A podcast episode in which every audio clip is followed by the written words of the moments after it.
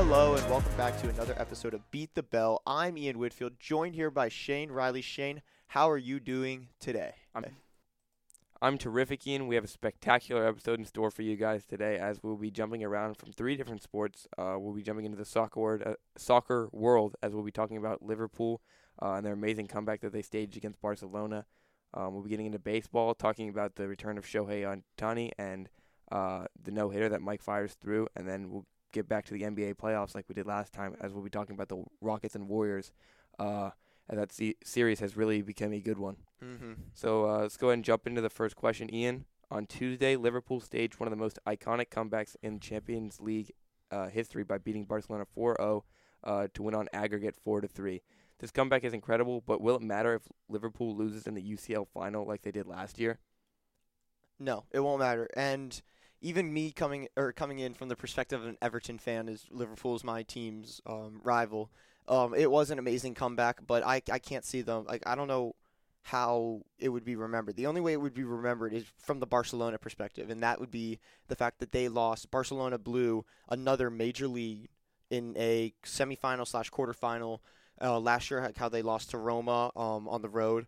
Uh, Roma with a terrific comeback, and then they did the same thing this year. So it all comes down to the fact that they, they really haven't won anything yet. When you think about it, like in the grand scheme of things, it's a great comeback. But if you're not winning the chan- uh, the title, then I don't see how it's a success. It, it, last year, Liverpool had one of the greatest runs in their um, uh, team's history. Sorry, in their team's history, and they lost the Premier League to uh, Manchester City, and how they lost the Champions League final to Real Madrid. And no one will remember their um, season as being a very big success because they never won either of those titles. Yeah, I think I'm definitely gonna have to agree with you on that. I think that you you really haven't proved anything unless you actually win the championship. Uh, getting getting second place uh, in many sports is actually considered the first loser. Uh, very similar to this. Um, uh, many people have heard of the miracle on ice when the United States beat Russia uh, in the semifinals uh, of the 1980 Winter Olympic Games. One where they came back and scored two in the third period to beat the Soviet Union four to three but I don't think that would have been remembered as well if they didn't go on to beat Finland uh, in the final to get the gold medal. Uh, I really think that they if if they do win it, this is going to be a moment that's going to be remembered forever. Yeah, and to go off that, um, it's going to be really hard for Liverpool to be successful in this final, even though they did beat Barcelona without uh, Mo Salah and uh, Roberto Firmino. It's going to be hard for them to go up against a team, either Tottenham or Ajax, who are um, playing right now, but it'll be hard for them to figure out how to be successful without both of those guys or just one of them. Um, but to transfer into our next topic here, uh, Shane, the Angels' Japanese superstar Shohei, Shohei Ohtani returns to the field for the first time this year. Although he will not be returning to the mound until 2020, uh, he can still be a DH for their team. How will this return? Uh, how will the return to the lineup help Mike Trout and the Angels, Shane? I think it's definitely going to impact their team a lot. Um, he's a guy who career, last year hit 282 in his first season in the MLB, uh, which is great for anybody coming into the, the most competitive baseball league uh, in in the world. Uh, he also hit 22 home runs last year. Uh, I think he batted in the four spot in their first game, uh, right behind Trout. I think it's definitely going to help both of them because the Angels don't really have um, the firepower that most other teams have. You know, like obviously the Phillies having Rhys Hoskins and Bryce Harper. Bryce Harper uh, is struggling right now though, but I think having someone behind Mike Trout making making them actually pitch to him that he might be able to put up even more impressive numbers than he's put up in his entire career when guys uh, aren't really worried to walk him because they have washed up guys like Albert Pujols batting right. behind him. Um, I mean, the Angels' chance for the playoffs isn't completely out of sight as they're only two and a half games behind uh, the Astros. But I mean, that being said, the Angels really don't have the pitching, in my opinion, uh, to make a real run for the postseason. So I think it's going to be another year of Mike Trout's career wasted, to be honest. Yeah, and he's probably going to have a lot more of those in that 10 year contract. But I think Ohtani coming back is obviously going to help the team. You said that he, going off what you said, batted 285 in 104 uh, games played, 61 RBIs, 22 home runs. It's a great start for a rookie, especially a guy coming overseas, someone that I mean, obviously it's still the same game, but it's different, right? I mean, it is in a whole new country. Um, but Ohtani coming back, it's good for the it's good for their lineup. Obviously, what you said about Mike Trout being there, but what it's going to help them do in the future is when they start getting even more young players. Because right now they're not focused on really doing that well. They're uh, two and a half back on the Astros, who are starting to turn it around. They're still three games under 500.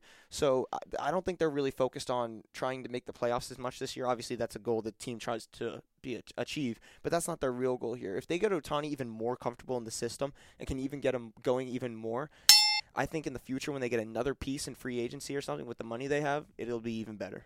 Yeah, I definitely have to agree. This is not their year that they should be pushing to the playoffs. They got to start uh, building that farm system, uh, looking towards the future, especially since they got two young guys um, who can really carry their uh, their franchise. Getting into our third question, as we'll be jumping to basketball, Ian.